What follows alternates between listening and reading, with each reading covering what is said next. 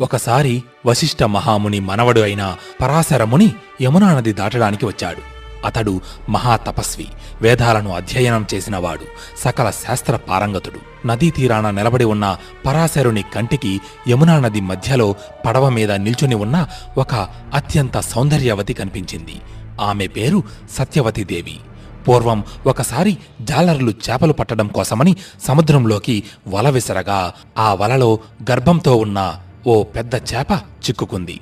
కానీ అది సాధారణ చేప కాదు. బ్రహ్మదేవుని శాపం వల్ల చేపగా జన్మించిన ఒక దేవకన్య. జాలర్లు ఆ చేపను సముద్రంలో నుంచి బయటకు తీసి రెండుగా కోశారు. దానితో ఆ చేప శరీరంలో ఉన్న దేవకన్యకి శాప విమోచనం కలిగి ఆకాశంలోకి వెళ్ళిపోయింది. కానీ జాలర్లకు ఆశ్చర్యం కలిగించే విధంగా ఆ చేప గర్భంలో ఇద్దరు పసిబిడ్డలు కనబడ్డారు. జాలర్లు ఆ బిడ్డలను ఆ దేశ మహారాజైన దాసరాజుకి అప్పగించారు. ఆ బిడ్డలలో మగబిడ్డ మత్స్య దేశానికి రాజయ్యాడు. ఆడబిడ్డ ఆ రాజభవనంలోనే ఒక జాలరి పుత్రికగా పెరిగింది. అలా పెరిగి పెద్దదైన బిడ్డే ఈ సత్యవతీదేవి పరాశరుడు సత్యదేవి యొక్క అందానికి ఆకర్షితుడై ఆమె దగ్గరకు వెళ్ళి తనతో సంగమించమని కోరాడు. అప్పుడు సత్యవతిదేవి ముని మాట కాదంటే శాపమిస్తాడేమోనని భయపడి వినయంగా మహాత్మా నేను ఒక జాలరి పుత్రికను. నా ఒళ్ళంతా చేపల కంపు. అది మీరు భరించలేరు. అలాగే నా కన్యత్వాన్ని పోగొట్టుకొని నా తండ్రికి నేను నా ముఖం ఎలా చూపించను? అని అంది. దానికి పరాశరుడు ఆమె ఒంటి నుండి వస్తున్న చేపల కంపుని పోగొట్టి ఆమె శరీరం నుంచి యోజన దూరం వరకు సుగంధ పరిమళాలు వెదజల్లేలా చేశాడు. అందుకే ఆమెను యోజన గంధి అని కూడా అంటారు. అలాగే ఆమె కన్యత్వం చెడకుండా వరమిస్తానని చెప్పాడు. అప్పుడు సత్యదేవి ఇది పట్టపగలు ఎవరైనా చూస్తే? అని మరో సాకు చెప్పి తప్పించుకోవాలని చూసింది.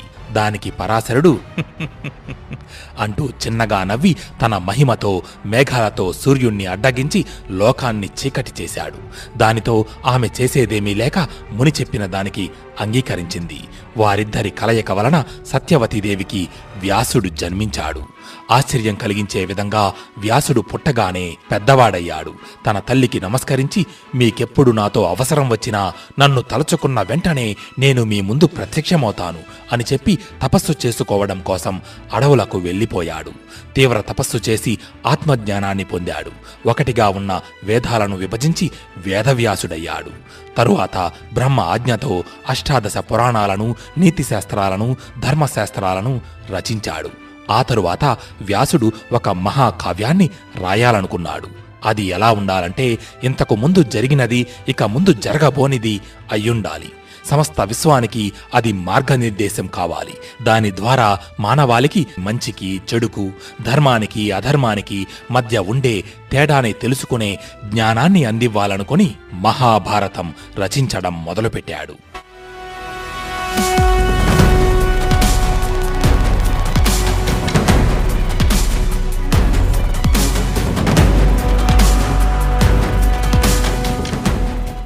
శ్రీకృష్ణ పరమాత్ముడు మానవాళికి అందించిన పంచమ వేదమే మహాభారతం.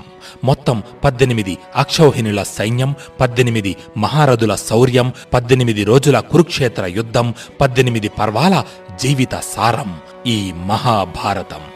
ఇలా మహాభారతంలో ఈ పద్దెనిమిది సంఖ్యకు విశిష్ట ప్రాధాన్యత ఉంది. అందుకే అందుకే ఈ వీడియోని కూడా సరిగ్గా సాయంత్రం ఆరింటికి అంటే పద్దెనిమిది గంటలకు మీ ముందుకు తీసుకొచ్చాం. మహాభారతంలోని ప్రతి పాత్ర మన నిత్య జీవితంలో మనుషుల యొక్క స్వభావాలే. మహాభారతాన్ని చదవడం అంటే మన జీవితాన్ని అప్పటికే ఓసారి అనుభవించినట్లే. మహాభారతాన్ని పూర్తిగా అర్థం చేసుకోగలిగితే మన జీవితంలోని ఎన్నో సమస్యలకు పరిష్కార మార్గం కనిపించినట్లే. మనసులోని అంధకారాన్ని పోగొట్టి మనల్ని మంచి మార్గం వైపు అడుగులు వేసేలా చేస్తుంది. అన్నదమ్ముల అనుబంధాన్ని భార్యాభర్తల సంబంధాన్ని తెలియజేస్తుంది. తల్లిదండ్రులకు పిల్లల్ని ఎలా పెంచాలో నేర్పిస్తుంది. పిల్లలకు తల్లిదండ్రులను ఎలా సేవించాలి అనేది చూపిస్తుంది.